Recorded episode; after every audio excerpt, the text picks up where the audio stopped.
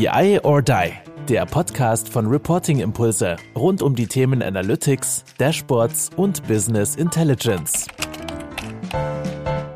Jo, hallo zusammen zu einer weiteren Folge BI or Die Data Jobs. Moin Tolga, grüß dich. Moin Andreas, wie geht's? Hervorragend, auch bei schlechtem Wetter. Ne? Alles bestens hier. Ich freue mich auf den heutigen Tag. Wir haben Leonie Spiller zu Gast von Adidas, ehemals Sixt. Leonie selber ist Data Analystin, heißt aber auch anders. Das willst du uns gleich nochmal erklären, warum das so ist, wie das ist, weil Data Analyst ist für mich auch mehr eine Rolle als eine Job Description. Das wird schon mal sehr, sehr spannend, auch mal rauszufinden, mhm. Was macht eigentlich ein Data Analyst im Gegensatz zu einem Data Scientisten oder so. Das werden wir heute alles mal erfahren. Ähm, wir haben natürlich keine Sprecherin von Adidas eingeladen, wir haben nämlich Leonie eingeladen. Deswegen soll es in erster Linie um HR gehen. Es soll in erster Linie um, um Dinge gehen, die sie fachlich in irgendeiner Form tut. Und deswegen finde ich auch ganz, ganz spannend, was damals bei Sixt so los war. Vielleicht erfahren wir da ja auch zwei, drei Insights. Wie bin ich auf Sie gestoßen? Ich habe Sie auf LinkedIn angeschrieben, weil, Tolga, du hast es gerade schon im Vorgespräch kurz gesagt, ne? das sind schon coole Beiträge, auch wenn sie noch ein bisschen, ich sag mal, liebevoll faul ist. Noch ein bisschen faul ist, was ja das Posten angeht. Vielleicht kriegen wir sie jetzt zu sie mehr, aber sie ist ein Nerd, ne? Oder sagen, es Nerd ist ja mittlerweile positiv besetzt. Sie, sie, ist, sie ist echt im positivsten Sinne ein Nerd. Ich habe ähm, ja, als ich, ihr das, als ich ihr Profil das erste Mal gesehen habe, habe ich gesagt, wow, also sehr sympathisch, ähm, klar. Aber ähm, die Kombination, wenn wir sie gleich kennenlernen, die ist ähm, ziemlich, ziemlich cool und ähm, ich mag das und ähm, ich habe ein gutes Gefühl, dass das ein richtig gutes Gespräch wird. Genau, eine Sache habe ich aber noch vorweg, Tolga. Ich, ich wurde angeschrieben und zwar mit einer Bitte. Wir haben hier ja mal Stellenausschreibungen hm. besprochen. Ne? Und was ist gut und was ist schlecht? Und da war die Bitte, ob wir das öfter mal machen könnten, dass du vielleicht mit deiner Klar. Expertise, dass wir so eine Rubrik bilden am Ende, wo wir immer sagen, wir gucken uns ein paar an. Gerne könnt ihr uns die auch schicken und selber challengen lassen. Das, würden, das sage ich jetzt einfach mal so, Träuber, wenn du mit einverstanden bist. Und am Ende ja. machen wir immer so eine kurze Rubrik, wo unser Gast auch seinen Eindruck dann sagt, würde er sich bewerben oder sie sich bewerben. Ja klar, können wir, können wir gerne machen, war richtig Spaß. War beim ersten Mal, wir haben das glaube ich ein oder zwei Mal gemacht, war richtig genau. gut. Ähm, wenn, man, wenn man auch dann mit der Kritik umgeht, ähm, also sind ja Verbesserungsvorschläge, ist ja keine Kritik, ähm, dann sehr gut. Und wer weiß, mal gucken, was dabei rauskommt. Können wir gerne machen. Genau, dann holen wir doch Leonie einfach mal dazu. Ju. Hallo Leonie, grüß dich. Hi zusammen. Hi. Vielen Dank für die Einladung und danke für die tolle Anmoderation. Ich glaube, wenn mein Papa das hört mit dem Nerd, dann würde er fragen, wann ist das dann passiert. hat, er, hat er nicht das Gefühl, dass seine Tochter ein Nerd wird? Hat er nicht diese, die, nimmt er nicht anders wahr? Doch, aber ich glaube, wenn man so, wenn man die Kinder aufwachsen sieht und man dann weiß, er ist im Analytics-Bereich, ähm, befasst sich äh, mit Programmiersprachen und so weiter, kann man, glaube ich, immer selber dann gar nicht so fassen. Ja, ja, Andreas, weißt du, was uns passiert? Ne? Wir sind ja beide Väter von Töchtern. Ja, gut, also meine größte Angst ist ja, dass meine Tochter Rechtsanwältin werden möchte. Da würde ich sie dann echt nicht unterstützen bei. Ich würde sie aber unterstützen, wenn sie sagt, sie möchte YouTube-Influencerin oder TikTok-Influencer werden. Würde ich cooler finden als Rechtsanwältin. Vielleicht macht sie ja auch wieder, wie der Anwalt bei TikTok, macht sie die Anwältin bei YouTube, kann ja auch sein. Das wäre in Ordnung. Das wäre wär okay. okay. Das wäre okay. okay. Gut, Leonie, also wir haben dich ja schon ein, ähm, wir haben dich ja schon ein bisschen vorgestellt, ein bisschen eingeführt. Ne? Wir haben gesagt, wir wollten heute mal über die Rolle der Data Analystin sprechen. Und zwar, ich fange einfach mal an und hole mal ein bisschen aus. Wir haben damals mit Bertelsmann zusammen ein Capability Model aufgestellt, wo wir versucht haben, Projektteams für Data zusammenzustellen als so eine Blaupause. So, und da sind verschiedene Rollen drin. Da die eine Rolle ist die Data Scientistin, die nächste Rolle ist die Data Analystin, dann gibt es noch den Data Steward dann gibt es noch die Data Engineering, dann gibt es noch die Business Partnerin und die Business Analystin. So, das jetzt einmal nur kurz alles groß gesagt. Da hört man schon, oh, viele verschiedene Rollen. Wie würdest du denn für dich die Rolle Data Analystin definieren? Was macht die denn so den ganzen Tag? Gerade mal so im Hinblick auf die Young Professionals, die uns hier so zu gucken und sagen, hey, das wäre auch was für mich. Ja, also ich sag mal, Data Analyst, was ist das? Im Grunde ist ja der dafür da, eigentlich ja die Daten zu interpretieren ähm, und daraus äh, bestenfalls natürlich Insights zu generieren, um dem Business zu helfen, ähm, ja, ich sag mal, Richtung Data-Driven Decision Making zu gehen. Sprich, ähm, ein Analyst ist eigentlich sehr stark am Fachbereich auch mit dran. Ähm, der muss wirklich auch die Prozesse kennen, gerade wenn man jetzt zum Beispiel im Dienstleistungsbereich ist, ähm, ein neues Produkt dort mit anbietet, sagen wir mal Self-Service-Checkout, dann muss man einfach wissen, von vorne bis hinten, wie funktioniert der Prozess, wo werden die Daten erhoben. Also ist sehr, sehr viel Wissen im Fachbereich auf jeden Fall nötig. Und ähm, dann geht es natürlich an mit der klassischen Analyse, dass man sich, ähm, ja, dass man die Daten sammelt. Bestenfalls in einer optimalen Welt äh, ist alles schon in einer Datenbank drin. Was, was, nie der Fall ist, was nie der Fall ist, ja. Nein, leider, leider ist es nie der Fall. Das musste ich auch erst lernen. Ich dachte auch immer, ja, ähm, in Analystzeit ist doch super cool. Man arbeitet mit Daten, man baut ein paar schöne Dashboards, alles super. Und dann, ja, 80 Prozent der Zeit verbringst du damit, äh, die Daten zu bereinigen. Ähm, genau. Und dann ähm, geht es natürlich an mit den Analysen. Meistens ähm, macht man das über SQL, aber ich habe mittlerweile auch schon ähm, natürlich mitbekommen, dass dort der Job des Data Analysten schon sehr stark auseinandergehen kann.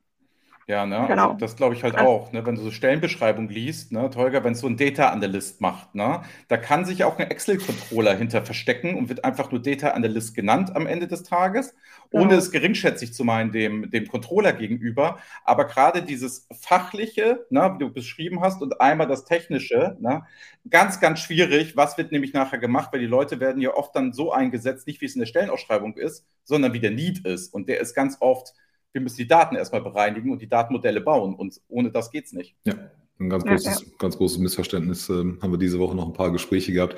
Das ist einer der Gründe, warum, warum man diese Mitarbeiter dann nicht halten kann oder sich wundert und sagt, hey, wir sind ein toller Arbeitgeber, bezahlen hier richtig gut Geld, aber wir kriegen keine Bewerber. Dann sage ich, ähm, der Job ist aber nicht das, was du, was du willst. Du denkst, du willst das, du willst eigentlich was ganz anderes und kommunizierst es falsch, aber offensichtlich macht es Adi das ja nicht. Wie sieht denn so ein normaler Tag bei dir aus?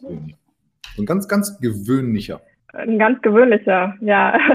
Also es ist natürlich, wie, wie Andreas am Anfang gesagt hat, ich bin Data Analyst, beziehungsweise meine Rolle heißt ja äh, Manager Consumer Insights. Sprich, bei mir fallen natürlich auch so Tätigkeiten an, äh, wie Reportings machen, ganz normale Ad-Hoc-Analysen, ähm, dass man sich einfach mal, ja, Datenbereinigung, ähm, Data Quality ist ein großes Thema, aber wir versuchen uns wirklich auch mit Insights zu beschäftigen und die Zeit zu nehmen, ähm, dass ich einfach mal in ein bestimmtes Thema, in eine bestimmte Kundengruppe zum Beispiel ein bisschen tiefer reinschaue. Vielleicht nochmal ähm, zwischen den Zeilen lese und eine andere Perspektive mit reingehe.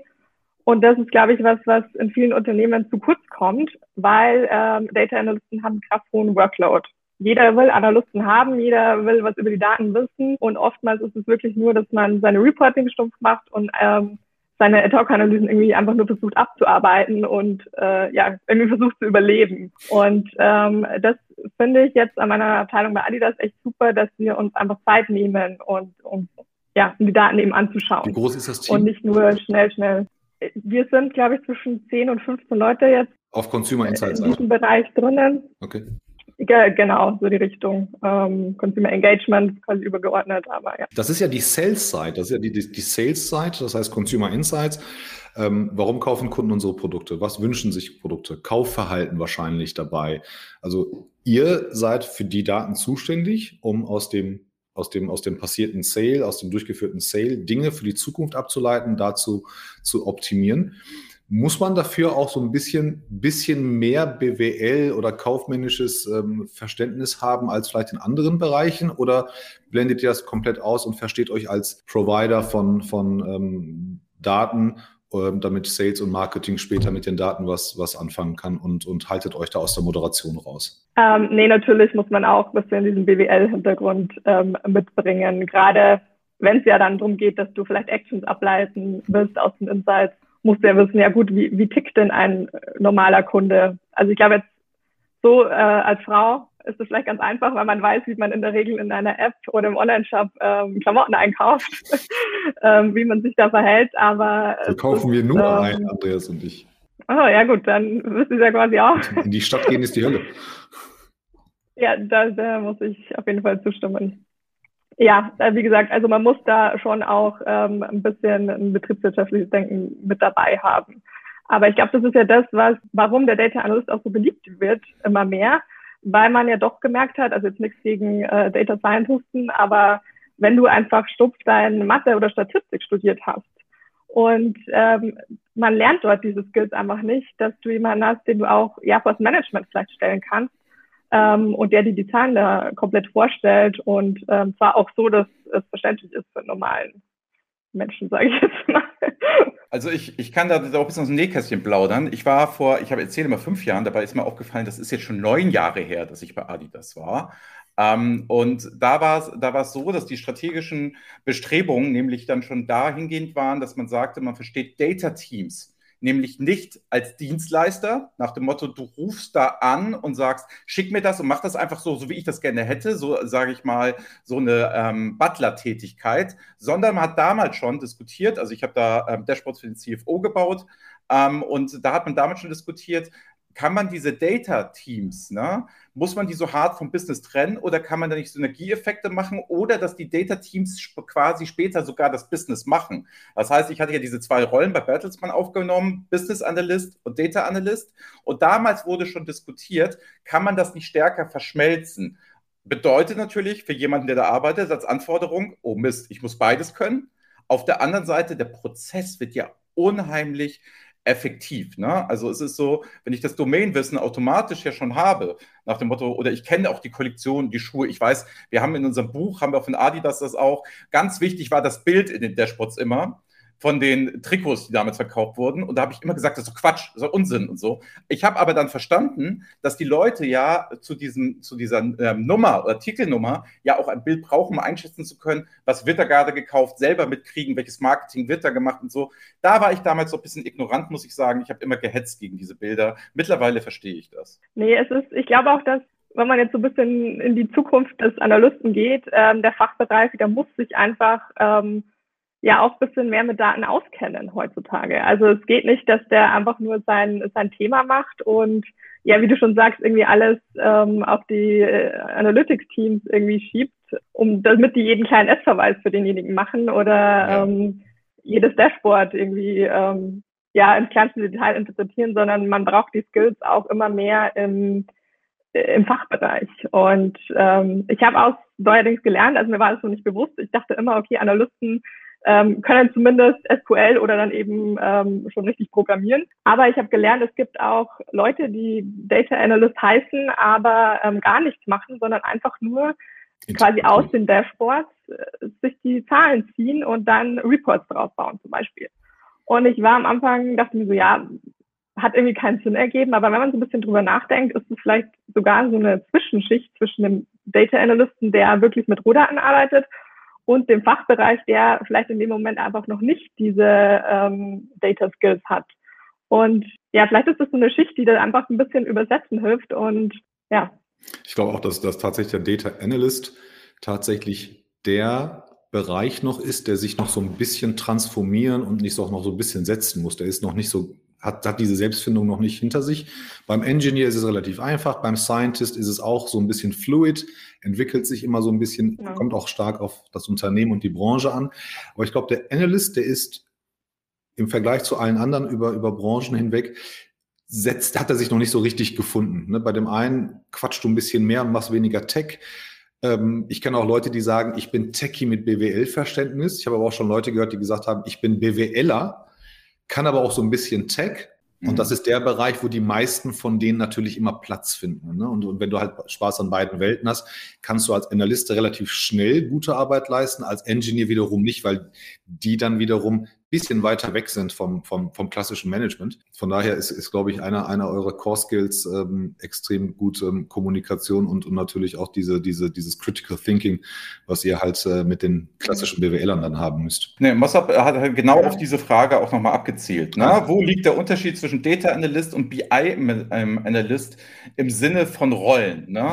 Also das Einzige, was ich dazu sagen kann, ist halt immer so, es definiert jedes Unternehmen dann erstmal schon ein bisschen anders. Ne? Also es gibt halt hm sehr viele Unternehmen, die trennen sowas komplett und machen das. BI, die es auch komplett im Frontend sehen. Das heißt, die wissen überhaupt nicht, was ein Data Warehouse ist. Ne? Dann kann ich auch BI oder Business Analyst sein, klick ein paar Sachen bei bei äh, Power BI oder so und macht das und denkt mir, ich bin jetzt Data Analyst. Da wird man auch schnell mal zu erkoren, weil, machen wir uns nichts vor, ein Data Analyst zu sein, das hat ja schon was. Ne? Also, das ist ja schon ein guter Begriff. Also, wenn man heutzutage durch die Gegend läuft und sagt, ich bin Data Analyst, das ist ja cool. etwas, kann man mit angeben. Also, ist ja, Ist ja lässig. Na, wie würdest du denn nochmal, wenn wir da nochmal drauf eingehen, so den, den, den Unterschied klar machen? Gerade weil, ich glaube, du hast es auch schon mal gesagt, aber Thomas fragt auch die Anschlussfrage, wie verteilen sich bei dir Data Cleaning und Analyzing bei dir und wie wünschst du dir das? Das füge ich doch mal dazu. Ich würde sagen, in meinem vorherigen Job war es ein bisschen anders. Da war Data Cleaning ein riesengroßer Punkt und ich würde fast sagen, dass es 80 Prozent damals waren, die ich wirklich mit Data Cleaning verbracht habe und dann ähm, die Analyse war meistens dann total einfach, wenn man mal die sauberen Daten da hat, aber bis soweit war, war es extrem schwierig. Ich muss sagen, aktuell äh, hat sich das Ganze ein bisschen umgedreht. Wir haben eine sehr, sehr saubere Datenbank, muss ich sagen. Ähm, gerade wenn man mit Kundendaten arbeitet, man kennt ja selber, man registriert sich irgendwo und es gibt die einen Systeme, da kannst du eintippen, was du willst und andere Systeme, die korrigieren deine Adresse. Und ähm, dort ist eigentlich auch schon ein, merkst einen riesen Unterschied, ob du einfach schon mit sauberen Kundendaten arbeitest oder nicht. Und aktuell ist es, wie gesagt, relativ wenig, Gott sei Dank. Wie gesagt, eine perfekte Datenbank gibt es einfach nicht. Du hast immer irgendwo, ähm, es ist ja schon eine Definitionssache meistens. Äh, wie definierst du was? Dann, wo trackst du ein Event? Wie wird das Event dann letztendlich definiert? Also ist, da spielen einfach sehr, sehr viele Faktoren mit rein und die optimale Welt wäre natürlich, wenn äh, die Datenbank sehr, sehr sauber ist. Es kommt aber ganz klar aufs Unternehmen drauf an und wie weit die, glaube ich, auch schon in dem ganzen Prozess sind. Genau. Wie ist, wie, ist, wie ist es denn? Hast du denn ein Lieblings-Frontend-Tool? Oder sagst du dir, Tools sind dir völlig egal? Es gibt ein Tool, also wenn man jetzt mit SQL viel macht, da kommt es natürlich sehr stark darauf an, wie weit du da schon unterstützt wirst. Es gibt ja die Beaver, ich weiß nicht, ähm, ob ihr das kennt. Daran kann man quasi seine Datenbank anschließen und das ist ein Tool, das dir schon sehr, sehr viel mit SQL hilft, wie zum Beispiel ähm, Autofill mit den Tabellen machst. Du fangst quasi mit den Tabellennamen an und er beendet das automatisch schon. Das hilft dir natürlich ganz stark, wenn du ähm, mit SQL arbeitest. Da gibt es wieder andere ähm, ja, Interfaces, sage ich mal, die das eben nicht machen. Und es gibt ja auch wie bei fast allen Programmiersprachen sogenannte Dialekte ja auch im SQL. Das heißt, ähm, du kannst nicht jedes SQL, jeden SQL-Code ähm, mit jedem äh, Interface von der Datenbank ausführen. Hm. Das, ähm, so, Tolga, haben wir dich noch dabei? Bist du noch da? Ich, ich bin, ich bin, ich lerne. Nein, ich, ich, bin, ich bin da, ich bin ganz, ganz, teilweise ganz woanders. Ich bin immer noch bei, bei Leonie selbst ähm, und sie hat ein richtig cooles LinkedIn-Profil. Da stehen so ein paar Sachen und eine Sache ist, sie mag Sherlock, sie mag Krimis, sie geht gern auf die Suche und ähm, findet das auch tatsächlich in ihrer Rolle als Data Analyst. Ich mag auch Sherlock und in den meisten Krimis ist es ja so, es gibt einen Fall zu lösen. Ne? Jemand ist entführt worden oder gekidnappt oder ermordet und so weiter. Das heißt, die Tat ist geschehen und danach wird gelöst. Man kann aber auch einen Krimi zur Tatvermeidung ähm, drehen, gibt's auch. Ähm, bei Sherlock ist es irgendwie so ein bisschen beides. Was macht mehr Spaß und wo siehst du dich? Ist es die Vermeidung von irgendwelchen schlechten Ereignissen oder ist es eher das Auflösen und, und daraus Lernen aus irgendwelchen Taten, die man hätte vermeiden können? Es macht beides Spaß. Ähm, wenn man jetzt mehr Richtung ja, Sherlock geht, sage ich mal, es macht natürlich wahnsinnig viel Spaß, wenn man ähm, in der Datenbank wühlen kann quasi und ähm, dann letztendlich irgendwas findet und vielleicht echt ein cooles Problem lösen kann man ist ja dann auch so ein bisschen frei und man probiert so ein bisschen rum, gerade wenn man ein bisschen mehr Richtung Statistik geht. Aber es ist natürlich auch schön, wenn du schon ein Thema hast, wo du sagst, hey, wir wollen vielleicht eine bestimmte Kundengruppe besser adressieren oder wir merken, dass die ähm, uns ab einem bestimmten Punkt immer abspringen. Ähm, wie können wir das denn ändern? Äh, macht auch Spaß. Wie wichtig ist das für, für einen Analyst, dass er, dass er diesen Impact leisten kann? Jetzt unabhängig vom, vom Arbeitgeber, ähm, da, sind, da sind ja auch auf der anderen Seite Menschen, da wird wahrscheinlich, du wirst wahrscheinlich irgendwas mal entdecken oder mal was Tolles ähm, auf die Beine stellen und dann sagt jemand, ja, nee, machen wir nicht.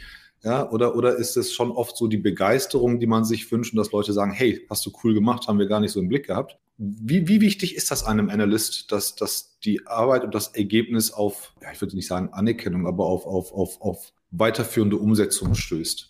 Geht das, geht das weiter, wenn du ein gutes Ergebnis hast? Oder, oder sagst du, ich habe ich hab gemacht, was ich machen muss und was ihr daraus macht, ist mir jetzt eigentlich egal? Nee, es geht auf jeden Fall weiter. Und ähm, es ist eigentlich auch nochmal ein wichtiger Part ja von dem Analysten, dass man sagt, okay, man hat ähm, jetzt zum Beispiel was entdeckt und es war vielleicht nicht mal unbedingt eine Aufgabe oder ein Auftrag, den man bekommen hat. Ich muss schon sagen, man merkt, dass äh, da gerade das Management sehr, sehr zugänglich dafür ist und sagen, hey, voll cool, ähm, stell uns doch mal bitte vor und ähm, dass man da den Schritt nochmal weitergeht. Also die sind eigentlich sehr, sehr dankbar, wenn man ähm, da ein bisschen was zeigt. Und ich glaube, dass es von den Analysten auch immer noch ein bisschen zu wenig gemacht wird, dass man eine Analyse fährt und dann ähm, teilt man das vielleicht jetzt ja seinen Kollegen mit oder seinem Chef.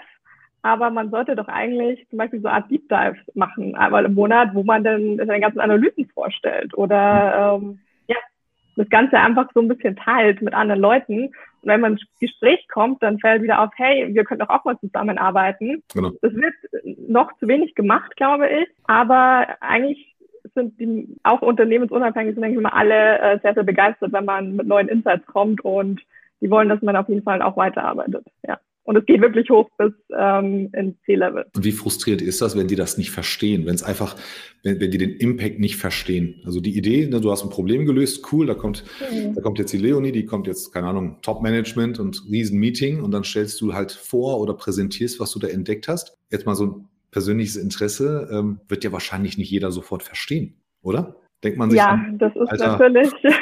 Was machst du da? Oder denkt man sich, ist kein Problem, ich erkläre euch das auch gerne 17 Mal hintereinander, bis ihr es verstanden habt? Nee, natürlich sagt man, ich erkläre es euch gerne 17 Mal. Ähm, das ist natürlich ein sehr wichtiger Skill auch, dass man es so erklären kann, dass es jeder versteht. Ja. Ähm, ich glaube, es weiß jeder auch, dass je höher man im Management ähm, kommt, umso politischer wird das Ganze.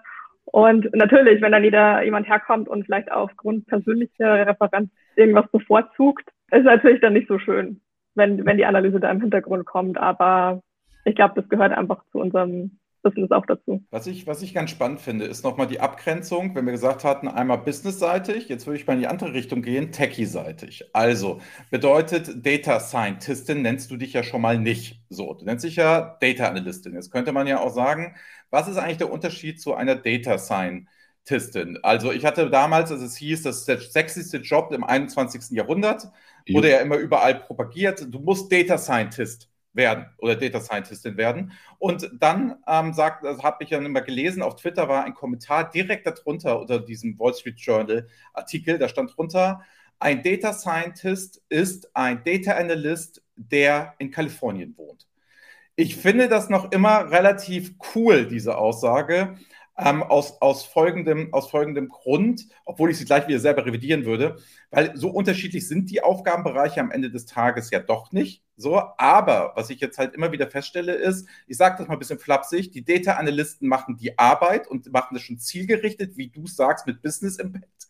Und oft ist es so, dass Data Scientisten noch sehr stark einfach mal machen, ausprobieren und wir sagen immer wieder hier, Playtime is over. Also insofern denke ich auch, dass diese Rollen stark verschmelzen im Sinne von, dass dieser Business Impact, also die Data Scientistinnen müssen ja auch langsam mal liefern, tun sie ja auch teilweise auch, aber werden dann auch schon stark zu Data Analysten. Und ich prophezeie einfach mal, dass diese Bibliotheken in A und Python und so weiter, das wird alles mehr standardisiert, das wird alles immer einfacher. Das heißt, dass diese Rollen von Data Analysten, die ja vielleicht keine Ausbildung in irgendwelchen zehn Programmiersprachen haben, das dann auch machen können. Ne? Also wahrscheinlich hast du, ich weiß nicht, hast du in der Uni SQL zum Beispiel gelernt?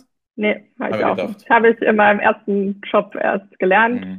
Ist aber auch kein Problem. Also SQL ist wirklich, wenn man die Logik dahinter verstanden hat, ähm, die Basics kann man sich selber super schnell lernen. Und natürlich, wie bei allem, ähm, muss dann auch ein bisschen im Business mit dabei sein und dort ein paar Aufgaben lösen, damit man auch wirklich alles richtig versteht. Aber ich glaube, wenn man, also ich komme ja auch eher von einem wirtschaftlichen Hintergrund, sage ich mal. Ich habe äh, Volkswirtschaft studiert im Bachelor und im Master ja, ja Consumer Affairs ist quasi Marketing und Konsumentenforschung und bin dann eigentlich während dem Praktikum erst in die Analytics-Richtung gekommen. Bei BMW war das, ich dachte bis dahin noch, äh, ich will mal ins Marketing gehen und mir ist dann aufgefallen, hey, Analytics ist doch viel, viel cooler. Ähm, hatte dort Gott sei Dank einen sehr coolen Chef, der gesagt hat, ja, kein Problem, setz dich einfach mit zu den Analysten und arbeitest damit. Hab dann dort ja auch noch meine Masterarbeit geschrieben und ähm, mir war dann klar, okay, ich will im Bereich Analytics und hatte mich dann bei Six beworben und hat auch von Anfang an gesagt, ja, ähm, ich kann zwar noch kein SQL, aber ich will es auf jeden Fall lernen. Und die haben gesagt, ja, cool, machen wir.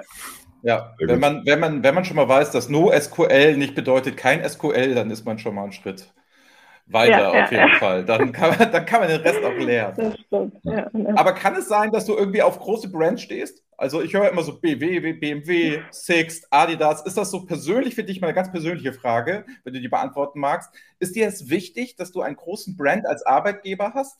Ein Ja wäre völlig okay. Wenn man, da ist natürlich schön, wenn man sagt, wenn man, oder wenn man eine Firma nennt und jeder weiß, was es ist. Und äh, klar, gerade während dem Studium, es war natürlich bewusst gewählt, dass ich nochmal einen großen Arbeitgeber in meinem Lebenslauf haben will und auch als Six dann. Das mit Adidas war jetzt tatsächlich nicht geplant. Also wenn jetzt da eine, eine kleinere Firma gekommen wäre, wäre auch gut, aber Puma? ich muss sagen, Adidas passt Faust auf Auge auf mich. Der Puma hätte ich mir nochmal überlegt. Also ich gebe ich geb Andreas recht, also diese, ich, ich finde bei Data Science eines der größten Probleme die ist das Wort Science darin. Das Ganze vergibt der Geschichte so eine unnötige Last, so eine unnötige Schwere. Und ähm, ich fasse es tatsächlich als nicht despektierlich, aber, aber ne, dieses Ausprobieren und Machen und Tun. Das ist, also die Wissenschaft darin sehe ich persönlich nicht, aber ich glaube auch, dass, dass, dass das Ganze sich, ähm, sich verschmelzen wird. Was ist so der, ähm, wenn du, wenn du von, von Six ähm, zu, zu gekommen bist, war ich, mich interessiert dieses Grundverständnis war, war das komplett verschieden, dass das Adidas als, als oder als die, das zweite, der zweite Arbeitgeber ein komplett anderes Grundverständnis von deiner Arbeit hatte? Ich meine, du warst vorher auch, auch ähm, du warst vorher Senior Professional Data Analyst und, und bis jetzt halt auf Consumer Insights. Aber ist dieses Grundverständnis, die Wertschätzung der Arbeit und der Leistung mittlerweile auf dieser, auf dieser Brandliga identisch oder gibt es da immer noch ganz große Unterschiede und Überraschungsmomente, ähm, wenn, man, wenn man sich in diesen, bei diesen Brands tummelt? Ja, ich meine, die Firmen sind ja beide sehr unterschiedlich, allein schon von der Größe her. Und ähm, natürlich ist Adidas da viel, viel weiter, ähm, muss man ganz klar sagen. Und Sixt hat da, macht da sehr, sehr viel in dem Bereich. Sie sagen mhm. ja selber, sie sind, glaube ich, eher eine Tech-Company, die Autos ja. vermieten. Ähm, dieser Spruch, da kommt schon sehr viel, aber ähm, es ist natürlich immer noch sehr, sehr unterschiedlich. Jetzt, jetzt, jetzt, jetzt, Holger, mach mir hier Six nicht so schlecht. Also ich kann ja jetzt mal eher aus meiner Ich mache dir, mach dir Six nicht so schlecht. Ich bin äh, jahrelang begeisterter Kunde von Six gewesen. Ich finde es aber persönlich ähm, Six ist nicht mein Kunde, also von daher, ich darf ja, ja sagen. Genau, aber ich sehe, also weißt du, was ich, was ich gemerkt habe jetzt als Kunde? Ich habe in letzter Zeit auf Beatwagen gehabt, weil wenn du einen 97er BMW hast, ist der mehr in der Werkstatt, als dass, er, dass du mit ihm fährst. Und ähm, da habe ich jetzt, muss ich öfter mal auf Six jetzt ausweichen, auch für Langstrecke und so weiter und so fort. Ne? Man darf eine Sache bei Six nicht vergessen, ich kann auch Probleme verstehen, warum die Datenprobleme dort groß sind, weil das Neugeschäft dieser App Car Rent, den du mittlerweile hast. Du kannst einfach direkt hier jetzt bei mir vor der Haustür in Hamburg ein Auto mieten. Dann kannst du auch die Länge jederzeit, die Tarife, die Sachen. Es ist unheimlich kompliziert, sage ich mal, genau. ähm, die verschiedenen Geschäfte und KPIs übereinander zu legen. Das ist bei Adidas wahrscheinlich auch jetzt nicht anders. Aber was anders ist bei Adidas ist, das ist ja noch am Ende des Tages klassisches Produktgeschäft ja. und kein Mietgeschäft. Und deswegen ist es mit Daten ja immer einfacher. Und Leonard hat ja schon gesagt, hui, da habe ich ganz gute Datenquellen, das läuft super, da kriege ich auch echt nicht mal was raus. Das ist bei Six natürlich mit dem New Business eine Riesenherausforderung. Also ich habe ich hab, ich hab, ich hab ja kein Problem mit Six, ganz im Gegenteil, die machen das gut und die machen das seit Jahren gut und die haben ja auch immer diese, diese extreme Nähe zu BMW gehabt oder haben sie immer noch. Das Ding ist, bei, bei Adidas oder bei jedem anderen fertigen Produkt. Du kaufst es als Kunde und dann bist du aus dem Laden. Ne, das, das Fußballtrikot kostet irgendwie 89 Euro oder sowas und das war's. Bei Autos ist es anders. Ne? Das, das Auto ändert seinen Preis anhand von Tag, Jahreszeit, Kilometer, Uhrzeit. Das heißt, das ist immer in Bewegung.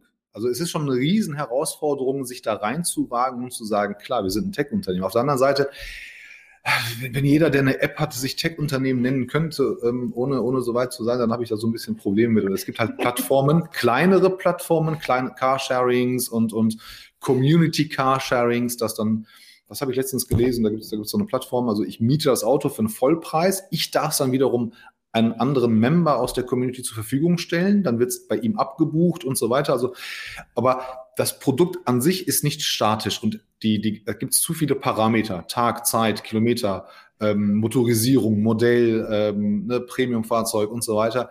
Das, ich glaube, das ist noch eine richtig große Herausforderung und da sind man noch, da ist man noch zu weit von dem entfernt, was man sich wünscht. Und da hätte ich mich vielleicht noch nicht Tech-Unternehmen genannt. Aber ja. ja, da gebe ich dir voll recht, ist natürlich extrem komplex. Das ganze Business. Ähm, gerade auch, wenn man ja die Verschmelzung zwischen Carsharing und der Autovermietung dann versucht, um da nochmal ein Geschäftsmodell draus zu machen. Ähm, wenn man es jetzt aber von der Analytics-Seite sieht, für mich Unheimlich als ersten Arbeitgeber, es hätte mir nicht besser, es hätte mir nicht ja. besser passieren können. Es war ähm, eine sehr, sehr steile Lernkurve. Mhm. Und ich hatte dort wirklich von, hey, ich setze mich mit den Engineers zusammen, äh, wie wir die Daten denn in die Datenbank bringen, wie muss das letztendlich aussehen, damit ich die Analysen machen kann, bis hin zu, ähm, dass ich die Daten beim Vorstand präsentieren durfte, was als Berufsanfänger jetzt auch nicht so jeden Tag passiert. Also das war wirklich was, was ich jedem Berufsanfänger auch mal so ans Herz legen kann. Sucht euch nicht gleich die großen Unternehmen, ähm, wo ihr einen ganz spezifischen Teil macht, sondern schaut doch eher mal, hey, geht in die Breite. Am Anfang ist es total wichtig, um das gesamte Bild einfach auch zu verstehen. Ja, ich, ich finde auch, um das, um das abzuschließen, ähm, Six macht das schon sehr gut. Und wenn, du, wenn die diese ganzen Probleme und Herausforderungen lösen, dann sind sie meilenweit vorne. Ich prophezeie aber auch, dass Six sich entweder aufgekauft wird oder ein ganz, ganz großes ähm, Joint Venture machen wird, weil Europcar hat vor zwei Jahren Buchbinder gekauft, VW hat jetzt Europcar zurückgekauft. Ähm, Six wird es extrem schwer haben, wenn sie nicht aufgekauft werden oder, oder sich jemandem zwangsverheiraten irgendwie. Aber sie haben natürlich diesen, diesen Milestone, weil ich weiß aus näherer Umgebung, dass das Europcar bei weitem noch nicht so weit ist und alle anderen tun sich auch noch sehr, sehr schwer.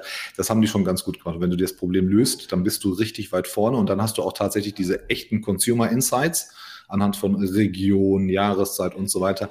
Aber bis dahin ist noch, ist noch viel zu tun. Ich habe noch eine Frage zu deinem Profil. Tatsächlich mit, in Kombination oder in Kontext zu deinen, zu deinen Arbeitgebern. Und zwar Data-Driven Decision Making. Jetzt gibt es immer wieder, also Daten lügen nicht, aber Daten kann ich natürlich verschieden interpretieren. Das, was du siehst, ist vielleicht für dich etwas anderes als für mich oder den Andreas. Was, wie fühlt man sich, wenn man Daten bereitstellt und wirklich dieses schöne Paket gemacht hat und dann sagt jemand aus dem Management, jo, sehr gut, das machen wir so. Oder das hat uns gefehlt, wir haben jetzt die Strategie für Asien entwickelt oder wir haben jetzt aus der Presse, vielleicht warst du ja auch bei der, bei der Entscheidungsfindung dabei, dass, dass Shaq O'Neal jetzt Reebok gekauft hat und Adidas endlich den Verlustbringer losgeworden ist. Wie fühlt man sich, wenn man Entscheidungsgrundlagen schafft, die auf Begeisterung stoßen und tatsächlich auch umgesetzt werden. Oh, Tolga, du hast so ein romantisches Bild. Entschuldigung, Leon, ja, dass ich immer ins Wort falle. ähm, die, die meisten Firmen ne, und die meisten Brands stehen da, dass sie sagen, wir müssen überhaupt mal wissen, was wir in unseren Daten haben und erstmal einen Ist-Zustand kreieren. Und das macht ja, aber also du weißt ja, dieses Sherlock-mäßige, da kommst du um die Ecke und sagst, oh, Columbo, ich habe den Mörder überführt, worauf du Ich finde es total cool, dass du so denkst. Ich bin, halt, ähm, ich bin da halt ein bisschen detaillierter, weil es mein Job ist und ich, ja. ich finde tatsächlich, wir haben in der letzten Zeit ganz viele Anrufe und Gespräche gehabt mit, mit Unternehmen, die sagen, finde uns die Mitarbeiter, die Data Scientists und so weiter und so weiter, aber warum können wir das nicht? Was müssen wir dafür machen? Ich meine, das ist ein ganz anderes Verständnis. Klar, ich kann, ich kann den Job einfach viel besser verkaufen mit meinem, mit meinem etwas kitschigen und romantischen Gedanken. Aber ja. das ist ja halt so ein Ding. Ne? Ich gehe ja nicht dahin und baue mir meine Datenbank als junger Mensch und denke mir, ja, mein Gott, was sollen die machen, was sie wollen? Ich meine, wir waren ja selber mal in einem Workshop bei, bei, einem, bei einem Kunden. Ja, ähm, ich denke mir dann immer, hey, seid doch froh, da sind junge oder, oder nicht so junge Leute, die haben, die sagen euch gerade die Zukunft voraus. Die sagen euch äh, die Zukunftsfähigkeit eures Unternehmens voraus oder geben euch Entscheidungsgrundlagen.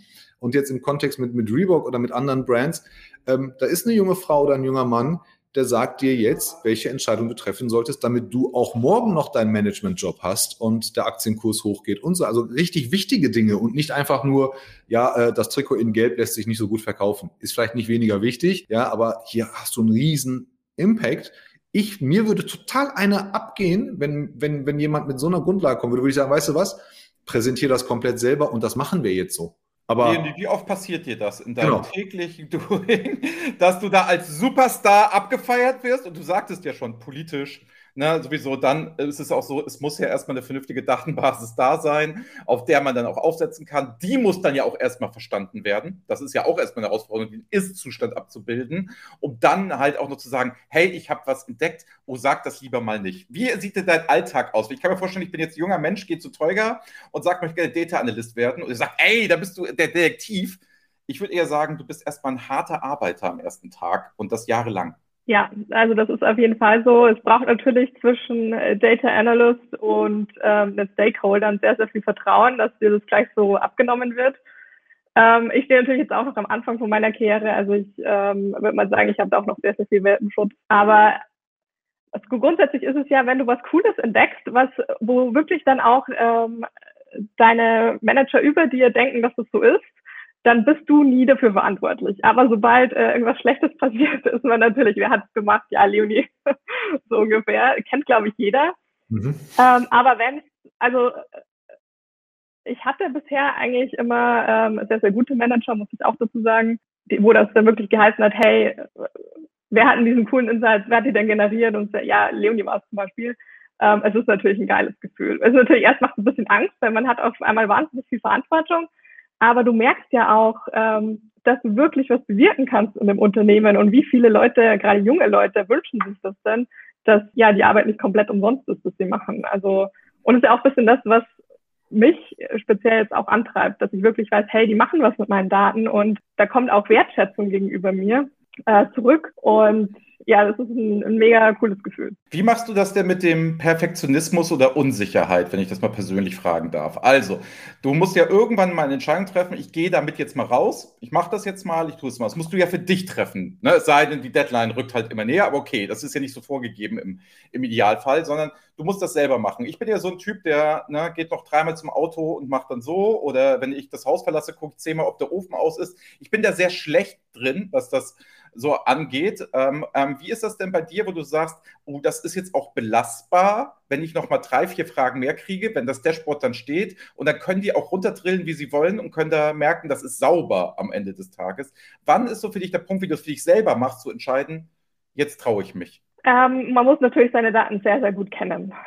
Ich habe auch sehr früh gelernt, dass ich wirklich meine Analysen doppelt und dreifach testen soll, nochmal einen anderen Weg gehen soll man hat da in der Regel ähm, auch irgendwie Dashboards, wo du die Zahlen dann mal ein bisschen so kurz gegenchecken kannst, zumindest ähm, irgendwann ein Teil davon. Und also ich schaue wirklich, dass ich, dass meine Datenbasis schon sehr, sehr sauber ist.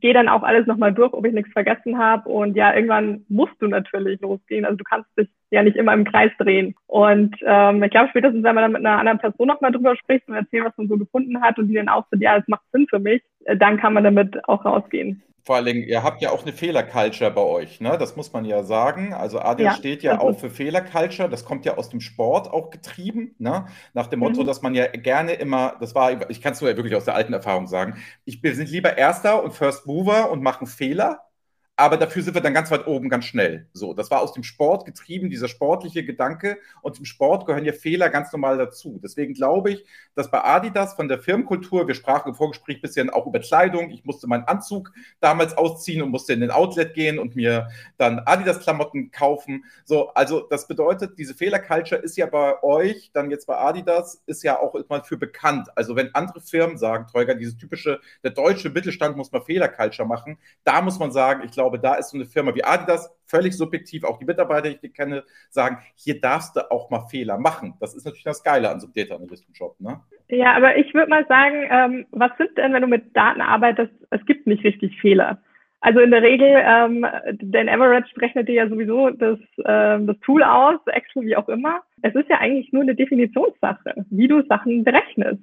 Und wenn du das belegen kannst, warum du das so gemacht hast, oder und du weißt, warum jetzt dieses Ergebnis rauskommt, im Gegensatz zu dem, was vielleicht erwartet war, ähm, dann also reißt dir dafür niemand den Kopf ab, sondern sagt man, hey, ich würde es gerne nochmal anders definieren.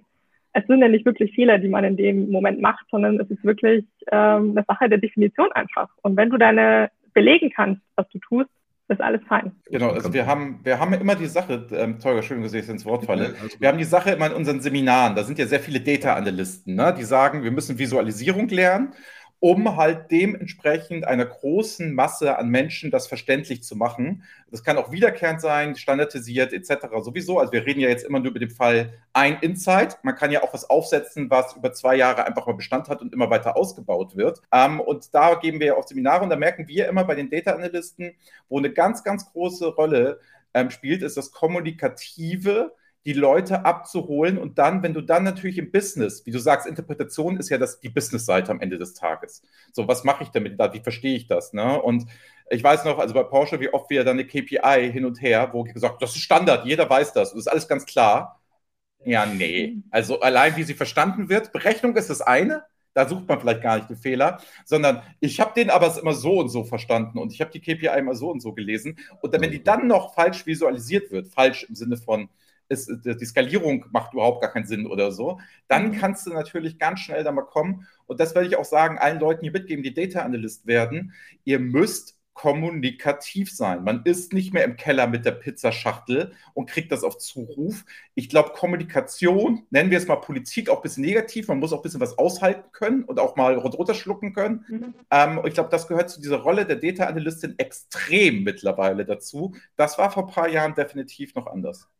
Zudem kommt noch die Erwartungshaltung ja. an, die, an die Leute. Ähm, vor ein paar Jahren war es so, da hieß es, kommt erstmal und macht mal und sagt uns, was ihr braucht, Hard Software und, und tut mal.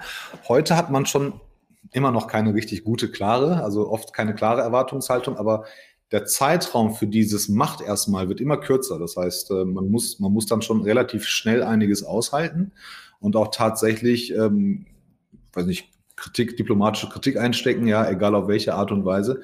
Das heißt, es wird, es wird nicht einfacher, dieser Kuschelkurs, der fällt, der fällt schon weg. Du musst schon schneller lernen, erwachsen zu werden oder, oder alleine laufen zu können. Ähm, das, das darf man, glaube ich, nicht, nicht unterschätzen, ähm, weil auch der Wettbewerb ähm, sich natürlich schneller entwickelt, ähm, egal wo man hinguckt. Und ich glaube, das ist, das ist tatsächlich eine, eine der Eigenschaften, die junge Analysten äh, mitbringen müssen. Ja, ja, also das Thema Kommunikation ist extrem wichtig und ähm, es ist auch was, wo ich selber noch sehr, sehr viel lernen kann. Wenn man ein Mensch ist, der sehr logisch denkt und sehr analytisch, äh, dann versteht man manchmal nicht, warum die anderen Leute das denn nicht auch so verstehen. Und es war ein harter Weg dorthin. Ähm, ihr könnt gerne mal mit äh, meiner Betreuerin meine Masterarbeit äh, sprechen, die mir fast verzweifelt mit mir, glaube ich. Aber ja, es, man muss einfach den normalen Leuten aus dem Fachbereich, wenn ich jetzt so nennen darf, einfach so total einfach erklären können, was du gemacht hast und wenn es auch noch so komplex dahinter ist. Und ja, wenn man sich dann da vorne hinstellt und die Daten präsentiert, natürlich werden dann sehr, sehr viele Fragen gestellt und man muss auch persönlich sehr, sehr reif sein, um dort dann irgendwie nicht einzuknicken oder ja immer noch sachlich zu bleiben und sagen, hey, ähm, das ist aber so und ich habe das so analysiert und ich stehe da auch dahinter. Ähm, es ist wirklich ein großer Punkt. Jetzt ist ja Adidas einer der besten Arbeitgeber, die man sich vorstellen kann. Ich glaube, das ganze, die ganze, das ganze Ökosystem ist, glaube ich, schon ziemlich gut und gibt nicht so viel Vergleichbares auf der Welt.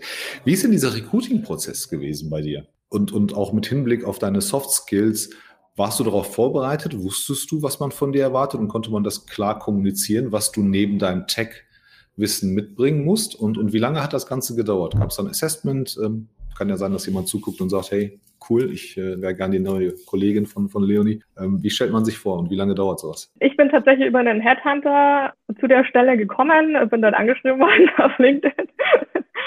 äh, ich hatte sehr, sehr schnell eigentlich Kontakt mit dem äh, Fachbereich. Mhm. Also gar nicht erst mit HR. Und es würde eigentlich sehr klar kommuniziert, ähm, welche Aufgaben dastehen, äh, welche zu erledigen sind, äh, was dazugehört war dann auch so quasi eine Case Study, die gemacht werden muss. Jetzt in meinem Fall ähm, muss man natürlich ein bisschen ähm, äh, Data Wrangling machen, Data Exploration und ähm, das Ganze auch präsentieren. Auch nochmal vor Stakeholdern präsentieren. Also da sieht man schon, wie wichtig der Punkt dann ist, hey, du kannst es wirklich. Mhm. Ähm, dich hinstellen und die Zahlen äh, präsentieren. Genau. Also es ist dann so ein bisschen wie mündliche Abi-Prüfung, dann muss man sich das vorstellen, oder was? Sitzen irgendwelche Leute ja, in der hinteren Reihe und da steht man da vorne und hat ein Dataset gekriegt und hat das bisschen durch, die, durch hin und her gejagt und dann hat man irgendwie einen Case und sagt, hey, guck mal, ihr habt da in, in China habt ihr die Schuhe verkauft und so. Ist das echt so? Ja.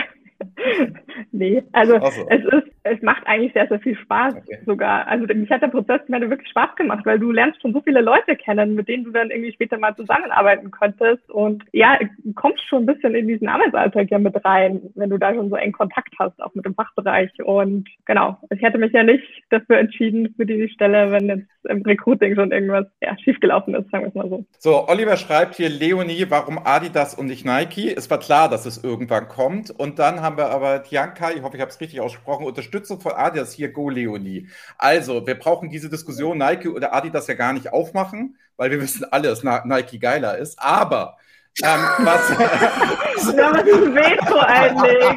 was? Was, was, aber meine Frage ist, also wirklich nochmal eine persönliche Frage, die mich brennend interessiert. Ich war selber in Herzogenaurach. So, da gibt es das Hotel Adler oder so, da gibt es das Sporthotel und sonst ist da nichts. Da ist eine Autobahn. So, dann und eine neue Brücke gibt es da. Und eine Brücke. Und dann ist man auf dem, dann ist man auf dem Campus, ne? Da sind internationale Teams. Ich glaube, so 50 Prozent von Adidas sind international. Das heißt, Englisch ist auch halt da die Hauptsprache gewesen, jedenfalls in dem Bereich, wo ich rumgelaufen bin. Und da sieht man dann auch die Designern aus London und aus Tokio und so. Jetzt sieht man auch an, dass sie da die Designer sind und so. Das ist schon relativ cool wie auf dem Schulhof. So, da sind halt die coolen Jungs und Mädchen, das kann man identifizieren. Verstehe ich alles. So, aber jetzt ist man ja auch Mensch. Ne? Und jetzt arbeitet bei man einem größten Konzern der Welt, so Sportartikelhersteller. Und jetzt wohnt man in Herzogenaurach oder im fucking Nürnberg? Wie geht das denn persönlich? Also entscheidet man sich dann nur für den Job? Also ich würde ja noch, provinziell würde ich ja noch München, könnte ich ja noch nachvollziehen. Aber wie macht man das denn, Leonie? Ja, also ich habe ja davor in München gewohnt und es ist natürlich ein Thema, muss man ganz klar sagen. Ähm, es wohnen hier sehr, sehr viele in Nürnberg ich persönlich, ich bin nach Herzogenaurach gezogen. Ähm, und es ist nicht so schlimm hier, muss man wirklich sagen. Man ist, nein, es ist, man ist ja wirklich am diesem Campus, wie du schon sagst, der total international ist. Ähm, man hat dort alle Sportmöglichkeiten, die man sich vorstellen kann. Also man muss mir eigentlich nur noch ein Bett hinstellen und ich bräuchte nie wieder von dort gehen. Und ähm, ich persönlich, ich bin jemand, ich liebe meinen Job, ich lebe für meinen Job. Und deswegen ist es für mich ähm, jetzt nicht so, dass ich sage, ja, ich will jetzt eine mega coole Stadt, weil ich dort so viel Freizeitaktivität wie möglich irgendwie machen kann, sondern ähm, ja, nach der Arbeit, ich gehe einfach nochmal zwei Stunden Tennis spielen mit einem Kollegen und danach geht's wieder eh heim. Und ähm, für mich ist äh, das Setup perfekt. Ich kann Leute verstehen, für die es eher ein Problem ist, aber ich glaube, man sollte nicht den Arbeitgeber auswählen nach der Stadtrundung. Ja, ich frage ich frag deswegen, ähm, ähm, weil, weil es ist so, du kannst bei Bertelsmann kannst du ein Data Science Medienprogramm machen, heißt das. Da bist du weltweit, da bist du in New York, da bist du in Asien, da bist du mhm. die ganze Welt und guckst überall mal drei Monate rein. Dann arbeitest du fünf Monate in Gütersloh und bist dann danach auch vielleicht im Headquarter. Aber das, das, ist, das, ist, das, ist, das ist tatsächlich, ne? wir haben das ganz, ganz häufig, dass die richtig coolen, also oder die, die, die im, im Data-Bereich ganz weit vorne sind, ähm, immer, immer so ein bisschen in komischen Gegenden wohnen. Bei Knauf ist das so, bei Bertelsmann ist das so, bei Adidas ist das so, bei was weiß ich wem. Ähm, das ist, das ist, ähm, glaube ich, das hat, der Ort ist uninteressant, je größer die Marke ist, aber ich habe auch schon Leute gehabt, die gesagt haben, pff, nee, also cooler Brand, äh, aber, aber ich gehe da nicht hin. Ähm, bei Adidas ist das tatsächlich, ne? also du siehst halt diese ganzen Leute Altes und dann bist du da irgendwo in, in, einem Dorf, was noch nicht mal jeder aussprechen kann. Ja, ähm, das stimmt. Aber das ist jetzt einer Top-Wohngegend. Altes Mädchen. Eine Top-Wohngegend geworden. Ist auch Wohngegend geworden. Ich bin ja, nicht der Headhunter für Adidas. Ja, ja. Scheffler kann, ja nicht, kann ich ja nicht da, wissen. Ne? Nicht Schenker Scheffler ist es da auch noch. Die haben ja so ganze Scheffler, Häuser. Ja, genau. also, da fährst du durch, du musst dir vorstellen, da sind lauter kleine Häuser nebeneinander im Baugebiet, sehen alle gleich aus. Dann, also nichts dagegen, wenn man es mag, und da steht überall ein Audi A6 ne? oder ein 5er BMW und so reihum. Ne? Alle haben sie ein oder zwei Kinder, sehen auch alle gleich aus. Das ist homogen. Das ist wie in so einem amerikanischen Science-Fiction-Film. Ist es, ich mache das so schlecht, ne? Gibt's, Nur gibt's weil auch, ich anders bin. Gibt es auch in Gelsenkirchen ja, die ehemaligen Zechenhäuser? Äh, mhm. ja, von den, von den Leuten, die im Bergbau waren. Äh, die sehen alle gleich aus, sind schöne Häuschen, immer so, weiß nicht, 120, 130 Quadratmeter. So Township, ne? Genau, so, so kleiner Vorgarten, Garage, kleiner Garten im Hintergrund. Äh, die sehen, alle 100 Häuser auf der Straße sehen gleich aus. Ähm, identisches Fahrzeug ähm, davor. Ist halt ein eigenes Ökosystem. Wenn man es mag oder wenn, man's, wenn man nichts dagegen hat und sagt, pff, ist mir egal, ähm, dann warum nicht? Es ist ja auch praktisch. Du musst ja relativ wenig Gedanken machen. Äh, wenn, wenn, du, wenn du sowieso den ganzen Tag Entscheidungen treffen musst, dann willst du dir in diesem Lebensbereich wahrscheinlich keine Arbeit mehr machen müssen. Dann ist das gar nicht mal so schlecht, ähm, wenn der Arbeitgeber da schon, schon ähm, vorbereitet war. Und gibt es in Hamburg ja. auch. Wie gesagt, wenn man, wenn man in diesen Campus geht, das ist wie eine eigene Welt und ich glaube, sowas muss man einfach auch mal erlebt haben, weil es wirklich, man kann sich das nicht vorstellen. Das ist Wahnsinn. Also ich wusste, dass es cool werden wird, aber es so cool wird. Dachte ich selber nicht. Ja, auch vielleicht mal an alle Berater, die uns zuhören, die mal bei Adidas gerne ein Projekt machen wollen. Ich kann das nur empfehlen. Man wird da sehr, sehr gut behandelt als Externer. Das bedeutet, man hat sehr viele Vorteile und ich durfte nämlich auf dem Campus auch noch Basketball, nämlich abends unter Flutlicht spielen auf einem Original NBA Court. Das habe ich ja auch noch nie in meinem Leben gemacht. Das heißt, als Externer wirst du da sehr stark ins Team involviert. Das ist eine sehr gute Atmosphäre und ich muss auch, um dir recht zu geben, ich war schon ziemlich stolz, als ich sagte, boah, ich mache gerade was bei Adidas. Das hat jetzt über die Jahre abgenommen, weil ich jetzt auch sehr gerne bei ähm, Spieß bin, eine mittelständische Verpackungsfirma in Osnabrück wo man mit dem Geschäftsführer mal direkt redet. Heute Abend treffe ich auch Jan Henning Vollmer in Osnabrück und wir gehen mal zusammen essen. Schöne Grüße. Deswegen freue ich mich auch drauf. Deswegen äh, Mittelstand genieße ich mittlerweile sehr, aber mal bei so einem Brand zu sein und diesen Campus zu erleben, ich gebe dir recht. Außerdem das Essen, wenn man das vergleicht damals mit Kantinen, ne? es ist ein Gamechanger, Teuger. Wenn du jeden Tag es besser ist als das, was du wahrscheinlich zu Hause kochst. Echt? Das ist schon krass. Ja, also es ist kein Kantinenessen. Das kannst du überhaupt nicht. Haben die die Currywurst? Ja, du weiß ich nicht. Also, das glaube ich nicht, oder? Das kann ich mir beim Sport, Sport nicht vorstellen. VW hat es ja auch abgeschafft. Ich wollte da nur mal in die Kerbe reinschlagen. Gut, bevor wir jetzt ne, zum Lesson Learned kommen, ne, habe ich noch eine Frage an dich, Leonie. Und zwar, wo geht die Reise denn mit dir hin? Hast du, weil du, du wirkst ja sehr aufgeräumt, du wirkst ja sehr zielstrebig, du wirkst ja sehr klar. Du erzählst hier in deinen, ich sage mal, jungen Jahren ähm, eine Erfolgsgeschichte. Wo möchtest du denn eigentlich persönlich hin? Was ist denn so, wo du sagen würdest, boah, das würde ich gerne mal machen? Und antworte jetzt bitte nicht, ich mache erstmal meine Rolle bei Adidas. Dafür haben wir dich heute zu gut kennengelernt, dass du schon weiterdenkst. Also natürlich äh, würde ich gerne weitergehen auf der Karriereleiter. Hm. Langfristig sehe ich tatsächlich keine Grenzen. Ähm, ich Sehr bin gut. dort, also ich sage es ganz offen, ich will nach ganz oben. Sehr gut. Cool. Auch gerne bei Adidas. Ja, und auch wirklich weiterhin ähm, was bewegen und einen Impact in dem Unternehmen bringen. Das ist mir immer sehr, sehr wichtig bei meinen Jobs. Und ähm, ja, ich finde, man soll sich da selber keine Grenzen setzen. Man kann alles schaffen, wenn man es will. Ja. Gut. Sehr, Wenn sehr du dann ganz oben auf der Karriereleiter bist, ne, Tolga und ich dann in zehn Jahren weiter, denk an uns, denk, dass du dann damals hier warst, hol es raus, das ist dann auf YouTube gespeichert, dann kannst du es dir nochmal angucken. In dem Sinne, ich fange einfach mal an mit der Lesson Learned, was ich heute mitgenommen habe. Dann würde ich Teuger bitten und dann, wie es alte, gute Tradition ist, Leonie, die gehört das letzte Wort. Du kannst hier die Lesson Learned sagen. Du kannst sagen, was immer du schon immer wolltest sagen in einem Livestream, in irgendeiner Form. Lass dich aus, kann auch was völlig Privates sein. Ähm, du bist auch bei Women in Tech, ähm, bist du auch sehr aktiv und machst auch sehr viel. Bitte geht mal auf das Profil. Das haben wir heute einfach mal ausgespart, gar nicht, weil wir es nicht wollten, sondern weil wir nicht mehr dazu gekommen sind. Ähm, gerne reden wir da auch noch mal drüber. Tolga, ich würde auch cool finden, wenn wir vielleicht mehrere Leute aus der Szene zusammen gerne, mal gerne, einladen gerne. und dann wirklich das mal als, Haupt, als, als Hauptthema machen. Weißt du, das würde ich halt echt mal relativ cool finden, damit wir beiden ich wollte sagen, alten weißen Männer auch noch mal was lernen. und mein Lesson Learned ist definitiv die Rolle der Data Analystin noch echt. Vielen, vielen Dank. Ich finde, das hast du hier uns sehr messerscharf präsentiert gepaart mit extremer Expertise, so was du sowieso wusstest, wenn ich mir das anmaßen darf, plus eigene Erfahrung, fand ich sensationell. Also jedem, den ich jetzt dem nächsten Rollenmodell ähm, beraten werde, werde ich das hier sagen, guckt euch das mal an, um ein besseres Verständnis. Liegt dir das? Willst du das? Wirklich ernst gemeint. Vielen lieben Dank. Tolga weiß, ich halte hier mit Kritik auch nicht zurecht, äh, zurück. Und dem, ähm, ich möchte doch dem Kevin Meyer möchte ich noch mal sagen, na, der schrieb ja hier noch mal, man kommt ja gar nicht mit das ehemalige Adidas Gelände, ne? Genau. Und da muss man sagen, mir wurde jetzt damals gesagt, ne, ähm, ich hatte meine Jordans an, die sind durchgegangen. Da durfte ich, da durfte ich, aber ich musste Style wissen die auch zu schätzen wahrscheinlich. Sowieso, das war dann noch gerade so in Ordnung, aber ich wurde oft angesprochen, warum ich den tragen würde und es waren die Retros und es waren die alten und da hat man dann ein Auge zugedrückt und solange man, glaube ich, vom Mitbewerber von gegenüber keine Sachen trägt, ist da auch alles ganz entspannt und wir wollen die gar nicht im falschen Bild da lassen. Das ist ja ein offenes, cooles Unternehmen Adidas. Teuger, ich sage vielen, vielen Dank, Leonie. Extrem sympathische Frau, wirklich tolle Insights. Ähm, und ich glaube auch daran, ich finde deine Einstellung ganz gut. Du willst ganz nach oben. Wünsche ich dir und zweifle ich eigentlich auch, auch nicht dran. Wenn du da Hilfe brauchst, du weißt, wie du mich erreichst, ja, und ich komme gerne mal zum Campus vorbei. Nein, hat riesig Spaß gemacht. Ich finde dich total klasse. Du hast, du hast, verstehst den Job sehr gut und bringst ihn sehr verständlich für Nicht-Techies rüber. Von daher prophezei ich dir auch an der Stelle, eine sehr steile und eine sehr gute Karriere. Ähm, hat mich sehr, sehr gefreut. Komm gerne wieder. Und für alle, die Leonie noch nicht kennen, geht aufs Profil. Okay. Woman in Tech reden wir gerne auch nochmal mit dir an, an anderer Stelle.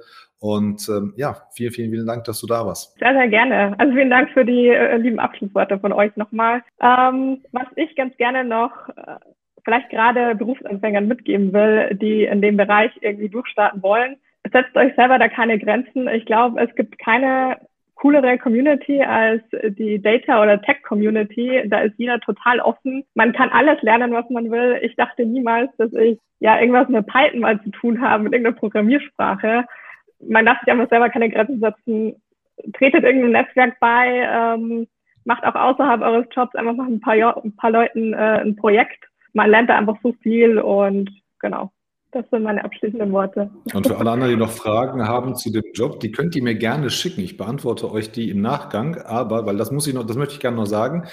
Ähm, das Format heißt Data Jobs, aber wir machen das immer Freestyle, Andreas und ich. Und das ist halt ganz, ganz wichtig, dass der Gast im Vordergrund steht. Ähm, und wenn sich da jemand natürlich irgendwelche Ratschläge, Tipps und Tricks erhofft, die schaffen wir nicht immer in einer Stunde. Ähm, aber die könnt ihr mir oder dem Andreas gerne im Nachgang per LinkedIn oder per Mail rüberschicken. Ich beantworte die alle. Gar keine Frage. Ja, ich, auch, ich, ich, ich, nicht. Ihr könnt, war, auch, an, ihr könnt auch anrufen, aber wie ich gesagt. Ich habe in jedem Bewerbungsgespräch in meinem Leben versagt. ich ich mache das, gar kein Problem. meldet, meldet euch ruhig. Ähm, ich kümmere mich darum. Aber es gehört, es gehört immer dem Gast und dafür, dafür sind wir da. Und wenn wir die eine oder andere Frage außer Acht lassen, dann tut uns das leid. Ähm, aber gerne im Nachgang. In dem Sinne, ciao zusammen, lieben, lieben Dank, Leon. Ciao, Spaß gemacht. Ciao. Das war BI or Die, der Podcast von Reporting Impulse. Danke, dass ihr auch diesmal wieder mit dabei wart. Wenn es euch gefallen hat, dann hinterlasst uns doch eine gute Bewertung und abonniert den Podcast, um keine weitere Folge zu verpassen. Bis zum nächsten Mal.